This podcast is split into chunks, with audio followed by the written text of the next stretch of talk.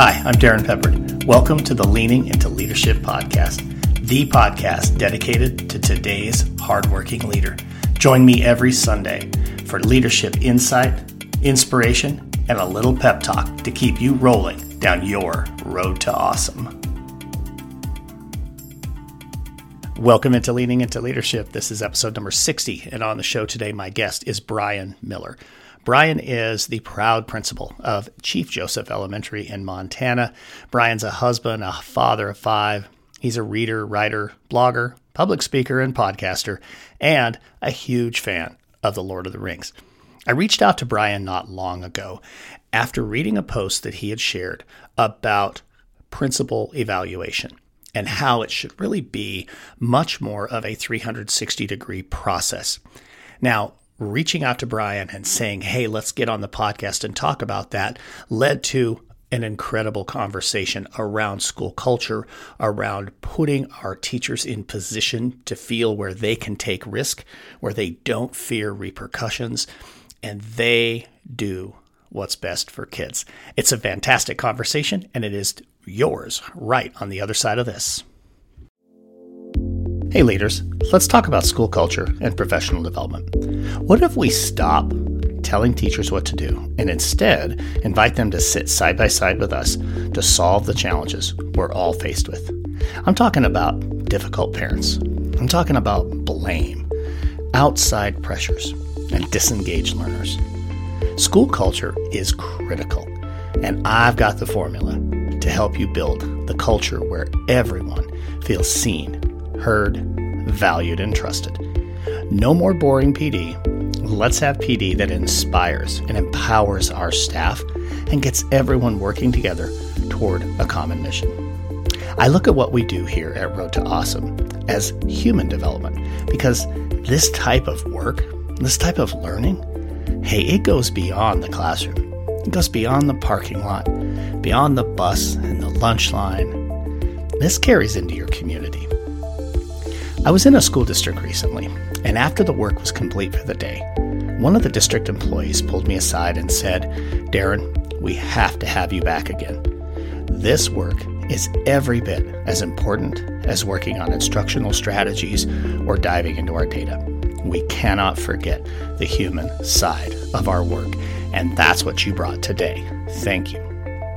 Hey, reach out to me today and let's schedule a conversation for you to share your triumphs and your challenges.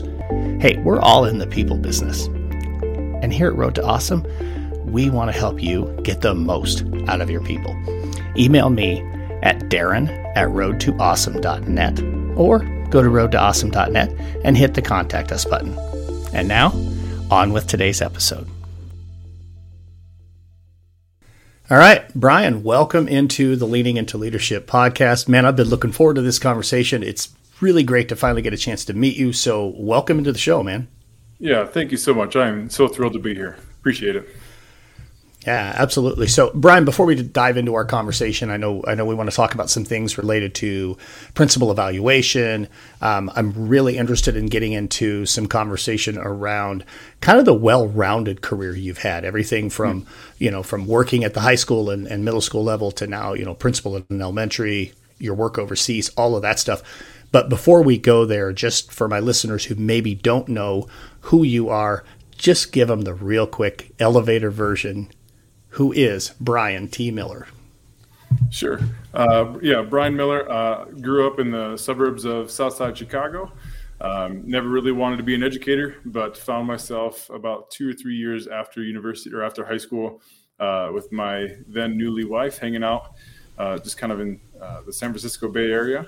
And uh, a conversation that I had with my senior year English teacher sparked suddenly and I kind of wanted to walk into education at that moment. So, uh, became a high school English teacher. Was doing that for a number of years in Gillette, Wyoming, and then um, go Pokes. Get, yeah, there you go. Uh, and then, but to get my master, so I was in a unique program in Philadelphia um, where you got your master's and your bachelor's in a five-year program. Uh, and to get my master's degree, I had to do some overseas teaching, and I taught overseas for um, a quarter in China, and then came back to the states moved to Wyoming, was there for a couple years in Gillette teaching middle school English, and was kind of ready to set some roots. But then we got called back to China. They asked us if we can come back, so we went to Chengdu, central China, for five years, um, and it was a fantastic experience. And that's where I kind of um, dipped my toes into leadership in my last couple years there. Came back to the states and have uh, was a high school English teacher in Gillette for a while. Then three years in small town Montana was a secondary principal. And the last two years, I've been in Great Falls, Montana, at Chief Joseph Elementary School. Go Eagles! nice, love it, love it. It's just there, there's a lot in there to to unpack and uh, you know you're you're certainly somebody who is has been very well traveled and definitely brings a lot of different diverse experiences hmm. to to the work that you do. Let's let's let's go a little bit um, with with your time in China. Hmm. Tell me tell me what that was like. I mean, even even having been you know the different experiences. You know, Chicago, um, you know, Philadelphia, Gillette, Wyoming, uh, very very different places. Um, but but what was it like being in China and being an educator uh, in China, especially as an American? Yeah, uh, I will say it was one of the greatest experiences we've had as a as a family. So we brought uh, we had our third baby right before we left for China. So she was about six weeks old, but when we moved there, um, and then we had our fourth child right before we moved back from China. And our family still references that that moment or that five years as some of the best years of, of our life. We thoroughly loved the culture, we loved the people, and the experiences. Um, so, what I was at an international school. Um, so, we have 12 schools associated with International Schools uh, Consortium, and uh, we were one of 12. And uh, so, you had to have a passport to be in our school, uh, but you obviously lived in community and, and a beautiful marriage with the people around you in the community around you. And I would say as an educator, there's probably no greater experience than that, where you are in a classroom teaching literature with kids from literally all over the world. Uh, and we're wrestling with these ideas that maybe as a Westerner or just as a person, you kind of grow up as like these foundational truths. But then suddenly you're in a room full of people who are like, well, that's not how I think, or that's not how I was raised, or that's not what I, my country thinks. And so you have to every single day wrestle with um, how to um, be accommodating to other perspectives, how to be open to different perspectives, and suddenly you have to wrestle with, okay, this was something that I thought was was hard truth, and it's not so much anymore. So what am I going to do about it? Am I going to dig my heels in and kind of draw a line between me and you, or are we going to find a common truth together that we can coexist and and live in some beautiful harmony? So it was pretty fantastic and I can only imagine what what that had to be like. And you know, as I was listening to you talk, Brian, what it what it made me think of, especially when you're you're talking about being accommodating, being open, being willing to listen, you know, uh, to to those other perspectives. How has that experience impacted you as a leader? Uh, to me, it, it would it would feel like as a leader, we have to be that way. We can't always just have our own opinion. So I'm curious is that an experience or something that you can draw on as a leader that helps you um, lead in your school now or even in, in the schools that you've led before? Absolutely. And that doesn't mean that I'm perfect in it in any way, right? So I still make a ton of mistakes when it comes to arrogance or when it comes to making a decision that's very uh, close minded. But I think what the the initial roots of the experience taught me and forced me to do is even now as a principal when i sit into a room you have a teacher with their perspective and their their kind of uh, expectations of this is non-negotiable uh, but then you have a parent sitting in there with kind of their expectations and their perspective of non-negotiable uh, a student as well and then you add in stakeholders and you add in you know all the different components of how do we make a decision that kind of you know doesn't make everybody happy, but at least acknowledges all sides. Um, and and that's education, and that's that's leadership, right? You have to. We're going to make the right decision. We're going to make the ethical decision, but we also want to do it in such a way that welcomes a variety of perspectives and that forces us to say, you know what, this is what I believe, and this is the the, the truth or the understanding that I have now. But I could be wrong, and so how am I wrong? Show me how I'm wrong, and how can we work together? Uh, I think that is that is essential in positive and powerful leadership. How do you take that though? I agree with you 100%. How do you take that and instill that in the people around you. I mean, it's one thing for you as the leader to sit at a table as a decision is being made or as, as a, a maybe a contentious meeting is happening with you know a parent and a teacher and a, and a student um, because let's let's face it those things happen when when we're in school leader roles. But how do you instill that or maybe that's something I, I know you're just in the second year in this particular building how do you go about trying to instill that in the people that you are asked to lead I think we have to live it out first and foremost. Uh, and living it out does mean making a ton of mistakes. Uh, and it means when we make those mistakes, we acknowledge it with those that we have failed or those that we have come up short with.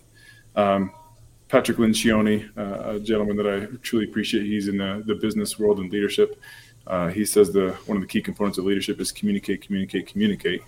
And so, if our message is going to be one of empathy, if it's going to be one of um, allowing different perspectives and that we're all going to have a seat at this table. Not only do we talk about it in, in meetings not only do we talk about it in emails we talk about it in one-on-one conversations. We live it out. And so there has to be a consistency in all of those areas that we are living out this radical truth of listen when you come into a room we're all going to be listening to each other and listening with the intent to understand another perspective and not just understand it but i'm going to do something about it i'm going to make a decision that allows you to be heard I'm going to make a decision that maybe not uh, always fits my idea of, of the situation, but it fits our idea and it and if it's what you need in your situation. So that just comes over time. We can talk about it. I can send a couple emails. I can even give a, a pretty fantastic PowerPoint presentation. But if I'm not living it out yeah.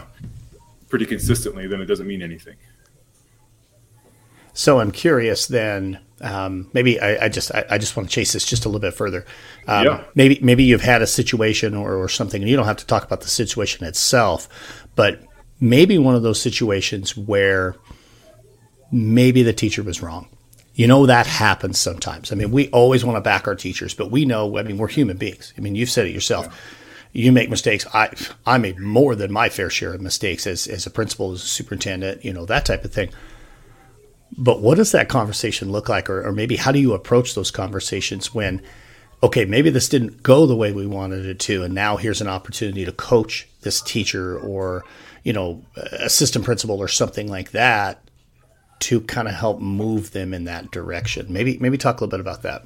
Yeah, that's a great question, and uh, I have a couple different, obviously, examples in my head, but I want to probably not speak too specifically, um, just for the the teacher's sakes. But there's this is this is to me the crux of of leadership is that we become incredibly vulnerable uh, that we walk into a hard conversation uh, there's definitely times where um, you know me and a teacher kind of meet before a parent comes in and we kind of come up with a game plan and then we sit in front of the parent and what they share kind of derails our initial plan because there's some information yeah. that we're getting of like oh this is very different and so kind of in the moment now um, I'm going to have to pivot a little bit from what I almost kind of agreed with the teacher. And then we go afterwards, and there's been times where teachers are frustrated with me, um, and we have to kind of have this very open discussion of this is this is what's best for the kid, and I we have to allow uh, teachers to be upset. Um, there's a phrase that I like to use of "don't take it personal, but make it personal." Right. So if a teacher is upset, uh, I'm not going to be take it personal that she's upset or he's upset with me. Uh, they're just upset that this is not going to plan or it's going to cause them. I'm asking them to do something that's outside their norm or outside their comfort zone. Uh, but when we can kind of wrestle with that, and I can allow them to be frustrated, and I make it personal where I'm going to do something about it. I'm going to try and hear their side. I'm going to try to appease their wants and desires. I'm going to affirm that they're yeah, your frustrations are valid. I get it. Um, but if we're in the business of educating children and parents if we're in the business of caring for people, then this is what's best for that child. We have to make this decision, even if it's uncomfortable. And I have to do that as well. So even when t- maybe a teacher comes to me and they want to do something, uh, they want to pursue uh, whatever it might be.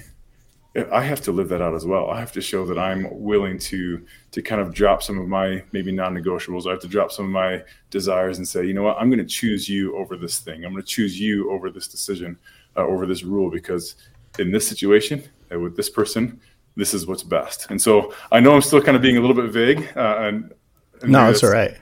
Uh, but I, I, think it just it, it comes down to just vulnerable conversations, and it comes down to a willingness that um, we too are able to change our perspectives.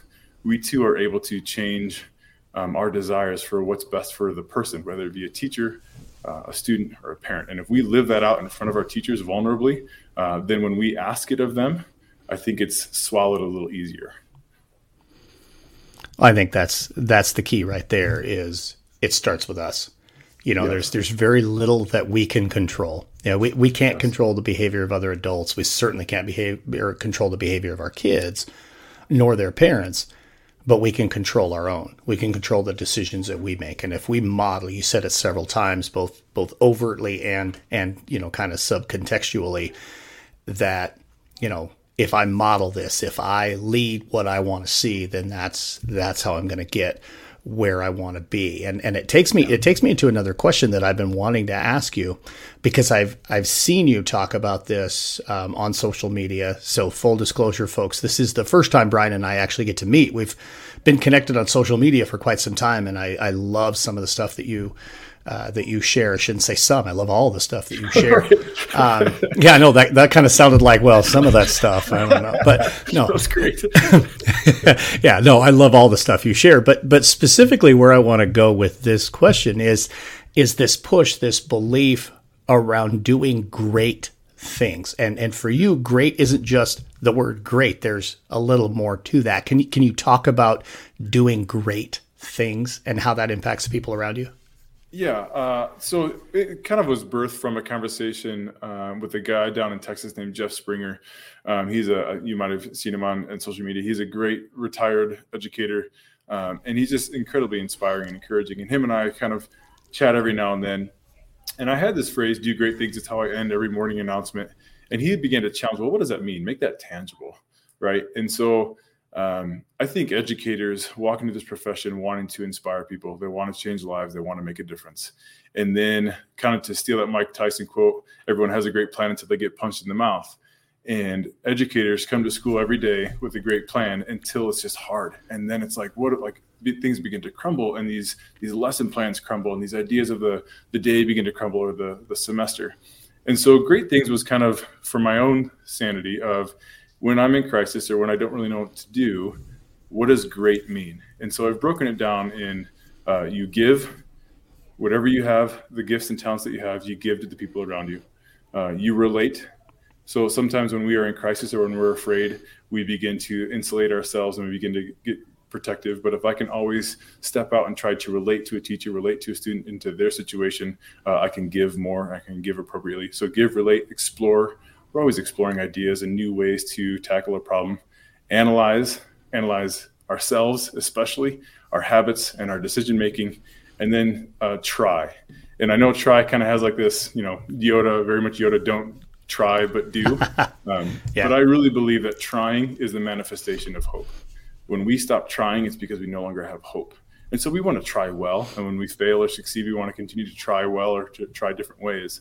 Um, but trying to me is it's a critical component to success in that we're always willing to step into a new situation and at least try because we have hope that we can change the situation or to accomplish something great. Well, I love that because without without being willing to try, I mean, all of those are, are wonderful. I'm going to just jump right on that last one. If you're willing to try, that means you're willing to take a chance, which means that you're working in an environment that allows you to take a chance. Mm-hmm. Um, mm-hmm. I, to me, one one of the most important things in, in leadership, and I think the really truly great leaders really eh, don't just create this, but they, I don't know, they embody the willingness to let people take risk and and let people know that hey, take a risk. You know, don't don't fear reprisal. If mm-hmm. if you try something and it works, great. And if if you try something that doesn't, well, okay, quit doing it. Try something else. But yeah to me, when I hear you talk about try, yes, the Yoda quote came to mind, but more importantly, it's just this hey, we have to be willing to take risk. I mean, if if we're not willing to let our people take risk, and if we're not willing to take risk, we never get better, right? I mean, that's yeah. that that's how I think about it. Yeah, and I, I, would piggyback off that. So obviously, if you're trying, you have hope. but I think it's symptomatic of a healthy relate or a healthy community as well. Because uh, if people are afraid of gossip, if they're afraid of being kind of picked apart by their failure or whatever, they stop trying. Right? That the danger of closing your door and existing in your classroom. This is all I'm going to do because it's safe. Um, that's not a very healthy culture to to work in. And so if your teachers and your administrators and your support staff, if they're trying new things all the time, to me that's also symbolic of a healthy culture because no one's afraid of the backlash, um, or at least the the backlash isn't overwhelming to the to the support and the encouragement and the joy that they'll get from trying. This podcast is a proud member of the Teach Better Podcast Network. Better today, better tomorrow, and the podcast to get you there. You can find out more at teachbetter.com slash podcast. Now let's get back to the episode.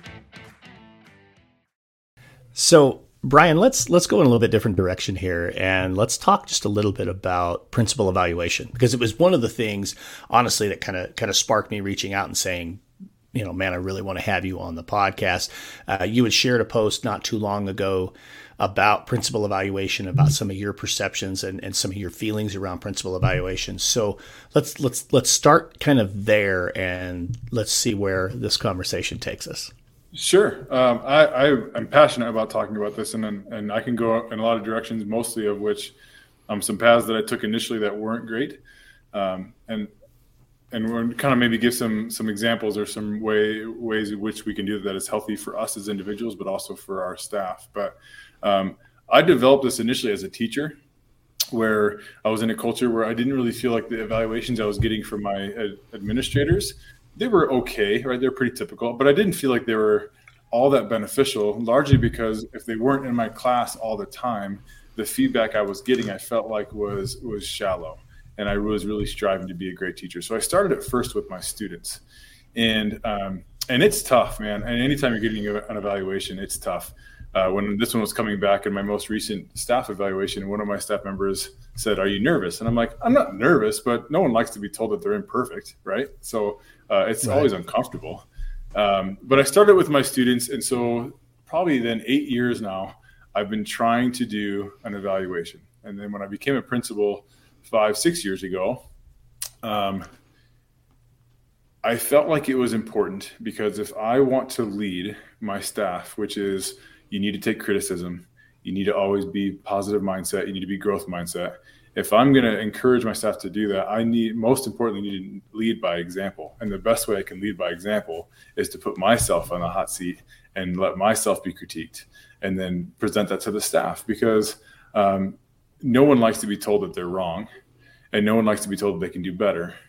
But if I can stand in front of my staff and say, here's where you said I'm wrong, and here's where you said I can do better, I believe and I've seen that that opens the door that when I am asking them to be better, they know I'm not asking them to do something I'm not doing myself. Um, and so, and even uh, I would say the same truth applies from I have quality um, superintendents who I trust as men and women of integrity, and they they challenge me when I'm wrong and they encourage me to be better. But they're not in my building every day. They don't see me in the hallways. They don't see me interacting with right. kids every day. They don't see me at my worst and at my best. So if I truly want to get better as a leader, I need those whom I'm leading, who know me the most, to give me a true evaluation. Yeah, I think that's just that's just so important there. It, it, it is not something that I had the opportunity to participate in any kind of a 360 degree evaluation, either as a principal or as a superintendent. Um, in fact, you and I were talking a little bit before um, before we hit the record button that you know for me, I never felt like I had an evaluation that really was of of quality, mm-hmm. and, and a lot of it was for those same reasons. You know, whether it was you know as a building principal, my superintendent was not in my building every day. And so, you know, they weren't with me. I, I, like how you said it, you know, to see me at my best and to see me at my worst, you know, where, you know, the staff and the students were right there and had that opportunity to, to experience, you know, the highs, the lows and everything, you know, yeah. that goes in between. And, you know, actually what it, what it kind of takes me to is a little bit of just that realization that as a leader, sometimes we forget they're always watching and yeah. you know you know both in positive ways and in negative ways right yeah. but I mean, they're always watching, and no. you know, some of the things that we may not think of or remember may very well come up in that 360 degree evaluation, where it's you know, hey, Mr. Miller, do you remember mm. this situation? And for mm-hmm. you, it might have just been a just another day, mm-hmm. but for them, it was something that stuck. So negative or positive. What, what? Yeah, absolutely, right like for me it might have just been an interaction a comment that i was that i made as i'm running down the hall but that stuck daggers into their mind and heart and they haven't right. stopped thinking about it since. And so it's just a reminder to me of you know be cautious with my words. Or when they come to me and say hey you said this last year and i've been thinking about it ever since and you see maybe that quote written on the wall and you realize okay my words matter positive and negative. I need to be very yeah. pur- purposeful and conscious of what i say and how i act. Because you're right we are always on a stage. Yeah. Uh, you know, Joe Sanfilippo says it really well, um, and and I'm sure I'm, I'll not necessarily get the quote exactly right, but what what Joe says is that we don't get to decide which interaction people remember us for. Yes. You know, so so we do have to be very intentional and be very mindful of, of the things that we do, and I think that definitely helps tie in with with the principal evaluation stuff. You know, whether whether it's as a classroom teacher and you're doing something 360 degrees with with your students, where yeah, you, it's same kind of thing. You know, your students live live on every word you say, whether you realize it or not, and then as a principal that's that's probably true as well with your yeah. staff. You, you'll say something in a staff meeting, not think anything of it, and that just became something somebody's going to hang on to again, positively yeah. or negatively. What what are yeah. some of the things that that as you've been working on and, and modifying and just continuing to grow this process that you've learned along the way about what really works for mm. feedback? Yeah, great question. Um, I think the thing that I've learned through a ton of failure is how to protect everybody involved. Uh, and I mean protect the staff, but I also mean protect myself. Uh, and so, one of the examples that I have as a failure, um, when I first started doing this, I was in a small town. Um, I would give out the evaluations and I'd get them back. And obviously, I'd go through them and I'd read them. And, and I, you can go through the tally marks. So, okay, I get an average of four or three on this question, but there's always room for comments. And if they hand wrote them unintentionally, I can kind of even if they typed them out, I can kind of, if I wanted to specifically, but even if I didn't want to, I could figure out who wrote what, right? English teachers tend to write right. differently than the science teachers, right? That's very true. Uh, and so there was uh, there was this fear from some that I would try and catch you, so they didn't feel very safe. So then the the evaluation isn't very accurate, right? So if some people feel afraid by it, they're not going to give you honest feedback, and so then you're getting this warped reality of of how you're doing or how the building is doing. Um, and so, and then also when I get the the the evaluations, the first couple times I'd read them through, and I would fixate on the negatives, and I'd get really discouraged. And so, my first branch out in terms of fix fixing that problem was I gave it to a buddy of mine. He's kind of a father figure. Um, he lives on the East Coast, far away, and he was able to come back and he he said, you know, really strong evaluation. You have a mole in your staff. You have somebody who's a negative Nancy, uh, but you have strong evaluation. So that was beneficial for me to for him to kind of see the big picture. Where this really took form, um, that I now thoroughly enjoy it, and it's really healthy, is one of my current uh, superintendents, uh, Lance Boyd. Uh, I was sharing with him my evaluation and how I kind of go through it, and he said, "Yeah, I did one too." And what I would do is I'd have my leadership team read it. I would never read it. My leadership team read it, and they came up with themes and then they told me what it was. And what that provided was a layer of protection to my staff because now they know I'm never going to read it, so I can't decipher who's saying what, so they can be a little bit more honest. Yeah. But it also, the my leadership team, they are able to kind of look at the, the negative comments and say, well, that's just one person. So maybe we'll mention it, but it's not the thread. It's not the theme of his evaluation. The theme of his evaluation is, and they are tasked with giving me like what are one or two things I do well that I need to keep doing? But really importantly, what are like three specific things that I need to work on? So now I get a very tangible evaluation of your staff wants you, like for this most recent one, they feel like sometimes you have a conversation and you can't follow through on it. You forget it by the time you get to your office or whatever. That's a very real struggle and frustration with my teachers that I'm able to hear holistically. I can't pin it on any teacher. Um, there's protection between us, but I can now present it to my staff and saying, yeah, this is a problem. I'm not very good at this for a variety of reasons. And me and my leadership team, we're going to sit here and work on it. and come up with a solution. One of them being when I leave your classroom, I leave that discussion, send me a text, send me an email, because by the time I get to my office, I'm going to have five or six other interactions and I'm going to forget it. But if you send me a quick email, I won't forget it. So now they feel heard, they feel protected. I'm getting better. We're finding solutions as a school. Um, and I and I, I, honestly I enjoy them. I don't like being told that I'm imperfect, but I enjoy them because I'm getting better, and I think my staff feels safer. Well, I think I think all of that is true, and then I would add to it: your staff doesn't only feel you know feel safe, and you also mentioned that they feel heard, but they feel trusted, and that yeah. that is just going to continue to grow and and enhance the level of trust between you and your staff. And I would think you know for your superintendent as well, you know, um, listening to you talk about about his element there and having the leadership team, you know, read all of that, I think is really powerful it, it actually took me down a couple of rabbit holes in my own mind, having been a superintendent. And I, I think I told you this before we hit record. I, I, think I'd been on the job about a month, and my board said, "Hey, um, we don't like the evaluation tool. Will you create your own evaluation tool?" Mm. And you know, I mean, yeah, okay, I've been a superintendent for like you know five hot minutes here. Sure, okay, I'll build an evaluation tool, and you know, looking back on it, I think there are some elements that were good. You know, I was able to to draw draw from a lot of people to to pull some things things in, but there were some things that really weren't that great, and I didn't necessarily get the feedback that I probably needed. And so, I'm I'm actually going somewhere with this. I think for your superintendent to to have the leadership team be able to read all that, but then also give that synopsis to the board, as opposed to you know the board may very well fixate on one thing on there where the leadership team they're in all the buildings. Again back to the you know you see you see the best you see the worst you see everything in between. I think that probably helps him in terms of again the trust and the communication back and forth between between the board. I, I mean maybe he shared that with you maybe he hasn't. Uh, maybe you know just no he hasn't but that's, that it is a, a part of this process that i think is important. And um, not only can you provide it to your principal to your superintendent right your leader and saying here's what my staff says. I'm also again extending an olive branch of of trust and an openness with my superintendent which i think is important.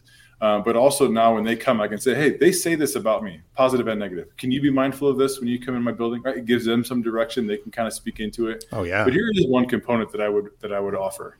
Um, and i need to preview it with a small story um, if your goal is to be applauded, don't do this, right? like if that's what you want right. is just to be to hear how great you are, don't do it because you'll find some positives for sure, but you're going to hear more than not where you're not great. But something that I think is important in this, if you do have a superintendent or if you do have a, a principal, if you're a teacher, that you don't fully trust, whether it be their integrity or their assessment of you, this is actually a way to protect a little bit yourself where you can have a board member that comes to you and says hey uh, i'm hearing that you know this is the kind of teacher you are well actually if you look at my students in my evaluation over the past three or four semesters this is the storyline that i'm getting right it gives you some data on your own um, that you can kind of use if you have somebody that you don't trust that's above you so that's not like why I'm doing it, and I, I, don't need it for that reason. But as I've walked through this and I've interacted with, because you're right, I sent it out on social media when people come back to me and ask for the my example, this is actually one of the conversations that we dive into. I have a superintendent, I have a principal. Their evaluations of me I don't feel like are accurate. They want something tangible that they can use as somewhat of a defense. I think that's super important too. And again, it it, it takes us to a place back to our conversation about trying. You know, it takes us to a place where where there's a culture that is genuinely focused on trying to get better as mm. opposed to just catching them doing it wrong. Let's focus mm-hmm. on how do we get better, whether that's me as the principal, superintendent, classroom teacher, it doesn't matter. And I would think too that it's an opportunity then, you know, I remember my my board asking me a couple of different times, you know, how can we help you grow as a leader? Well, with that kind of information, that'd been very helpful. You know, hey, as far as developing my own professional growth plan, I can go right to that if I were to have that type of data. So I would think that helps you drive decisions around professional development in your building as well, right? Absolutely. Uh, as if you're a leader who wants to do great things and wants to change your culture of your school or lead your your your school to great places, you probably have two dozen things on a whiteboard of ideas and things you want to chase. But when you do an evaluation, what it does is it kind of says this is where your staff says they're needed, right? Like so it delineates some of that into like two or three things. Okay, I got to focus on this first. These other things, these are important. We're going to talk about them. But if I want to move my staff, they need to feel heard and safe. And the greatest way to do that is to say, how can I be better? They give me a they give me um, a topic or they give me a skill that I need to improve on. And if I'm working on it instantly, then they're like, yeah, good. We feel heard. We feel safe. He's improving himself. We're going to improve ourselves. And I think it just, it can be uh, a springboard for movement. Absolutely. I think that's fantastic. So, so let's go to uh, the final question that I ask everybody here on on the podcast. Um, so, Brian, tell me how right now are you leaning into leadership? It's a great question, and I'm kind of doing it in, in two different ways. Um, again, I feel very strongly that if I want to encourage my staff to constantly think differently, to challenge their status quo or their their comfort zones, that I need to be leading by example. And so this past year, I've kind of delved into a couple things that are outside my wheelhouse. Uh, that are challenging me to think and to grow. One of them being, uh, much like yourself, uh, a buddy of mine, we've started a podcast that we just want to take a topic to the table uh, that's dealing with education and culture, and we're going to wrestle with it in real time. And, and it's a great brainstorming professional development opportunity for us to just kind of think out loud uh, and wrestle with ideas. So I feel like I'm trying to step out. I'm doing like these little uh, weekly or biweekly or daily videos of just here's a thought that stuck with me today that I want to cement. And what that does is, I don't know how you are, but I can have an idea and I think it's great in my head, um, and then it kind of gets forgotten. But if I have to say it in such a way that people are going to be watching it, I have to be very conscientious of, of crystallizing that idea. And when I do that, I feel like I can use it better. Um, and so those are two ways that I'm kind of stepping out and trying to lead by example and challenge my own comfort levels. But then I also leaning into leadership sometimes for me is taking a step back um, and just being more aware, being more patient of receiving information from my staff, my school, my community, and not feeling like I have to fix it in the next five minutes. Uh, that I'm going to seek a different perspective. I'm going to rest on it. Be purposeful of, hey, I love this idea. Let me get back to you maybe tomorrow or in a couple days. That's not really my personality. Uh, and so for me, gaining that muscle of leadership, of being patient and finding the best option, not the quickest, uh, is is something I need to be working on. I'm trying to. So. That's fantastic. I mean, it's that I think also, you know, kind of ties in with, you know, you take a look at, at how long now you've been, you know, in the leadership roles, you know, as you continue, all of us, this is true, as we mature and we continue to grow as leaders, that's really the sign of a great leader. The more we're willing to be patient with making a decision as opposed to just, you know, give me an answer, give me an answer, give me an yeah. answer. Um, you know, it, it actually makes me think back, you know, to some early times in my career where, you know, you might think that an answer needs to come right away from, you know, your principal or your superintendent or whatever. And the truth is, when they take a little bit of time, it's not necessarily a quick answer, but it's going to be the right answer and it's going to be yeah. a quality answer. So I really yeah. appreciate that you share that because, uh, you know, we have so many early career leaders that are listening to the podcast. That's just the, such a amazing tip right there to be patient and just slow the game down just a little bit. You know, that's yeah. I, I'm sure that's something also that that helps just build that trust with your staff as well. That they know, even though it's not going to be a quick answer, they know it's going to be a good answer. When he gives an answer, they can trust that I'm not going to change it the next day because now I've had time to think about it and I have a better answer. Um, and again, I, I'm imperfect with this, right? There's still times that I jump, I jump in the deep end right away and then try and figure out how to swim. Yeah. Uh, but that's that's I think for me is a is a task, and that's kind of what I've received in evaluations even over the years. It's it's one of my my weaknesses that I'm always trying to exercise is just uh, be patient. Don't react to the first information that you hear. Let's kind of get a collective. What's all happening? What are all the perspectives? What's all the best options? And then let's make a decision. So, yeah, that's awesome. That's awesome. Big gold nugget of leadership right there. So, uh, Brian, just one one final thing then. So, for my listeners who just really want to connect with you, they want to check out those those daily videos you're doing. They want to check out the podcast, or they just simply want to grab some time with you and say, Hey, talk a little bit more about this evaluation stuff with me. How do people get in touch with you? Uh, there's a, a, number of different ways. I'm on Facebook, Brian T. Miller, and I pretty much follow anybody who has a passion for life and living, uh, and that's where I post a lot of my things. Um, you can also find me at millerbrian.com.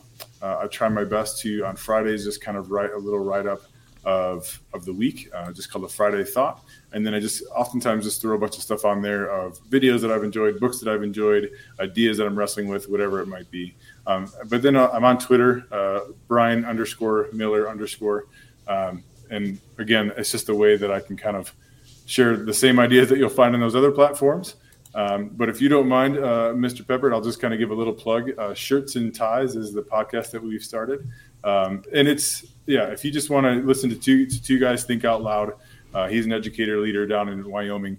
Um, this is what it is. So if you don't mind me plugging plug it on your podcast, my own. Absolutely, uh, yeah. We'd love to hear 100%. your thoughts. Awesome. I will be tuning into Schurtz and Ties, and I will also I'll take I'll take it one step further. I will hyperlink everything that you just said in the show notes.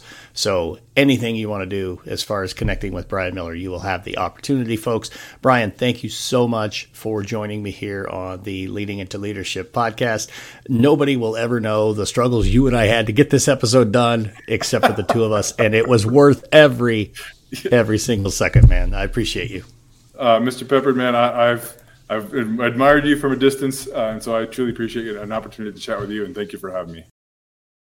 As always, another incredible conversation here on the Leaning into Leadership podcast. And thank you to Brian Miller for coming on the show. Let me hit a few of the highlights from that particular conversation. I love how Brian talked about making sure that he is getting the views and perspectives from all angles. Um, you know, the great leaders are going to be those ones who are willing to truly listen, not not just listen to respond, but listen to understand, to empathize, and uh, to really get clarity around what is happening around them. And you have to listen to all angles in order for that to happen. I love how Brian talked about the radical truth. There were so many elements around the radical truth there in the middle part of the episode. Um, really appreciated so much him talking about a culture where trying is encouraged. So often, I think, in our profession, we get caught up in this is the way it needs to be. And because we've been through specific professional development, we must use these only in our classroom or, or things have to be done a certain way. We want to give our teachers the opportunity to feel like they can take risk. If they feel like they can take risk, our students are going to feel like they can take risk. So, absolutely love that he talked about school culture there and how important it is to allow for trust to take place in the classroom. What a great conversation. I truly appreciate Brian being on. Make sure you check out all those links that are down in the show notes and even check out his podcast, Schurtz and Ties. And now it's time for a pep talk. In today's pep talk, I just want to circle right back to what Brian talked about with principal evaluation. And if you're really thinking about having that 360 degree view where people are able to give you the feedback, I want to point out a couple of things that he said. And I think this is something as leaders we need to be really mindful of. Brian said, don't just do something like this if you think you only want to be applauded. You have to be willing to accept that critical feedback. You have to be willing to grow. And if you're a leader who wants to do great things in your school, that's what you have to be willing to do when you're out there this week, when you're working with your people, make sure that you're truly listening, that you're really gathering all of the different perspectives and angles around any particular given issue. Great leaders are going to be great listeners. And great leaders are also going to promote a culture where we can all grow and continue to improve, not where we have to be perfect and only get better from there. Ask yourself Am I willing to listen to others? And am I really willing to grow myself to continue to be a better leader for the people around me? Thank you so much for tuning into the Leaning into Leadership podcast. Have a road to awesome week. Thank you for listening to the Leaning into Leadership podcast, brought to you by Road to Awesome. Don't forget, click subscribe, give a review, and share this with somebody who might also enjoy leaning into leadership.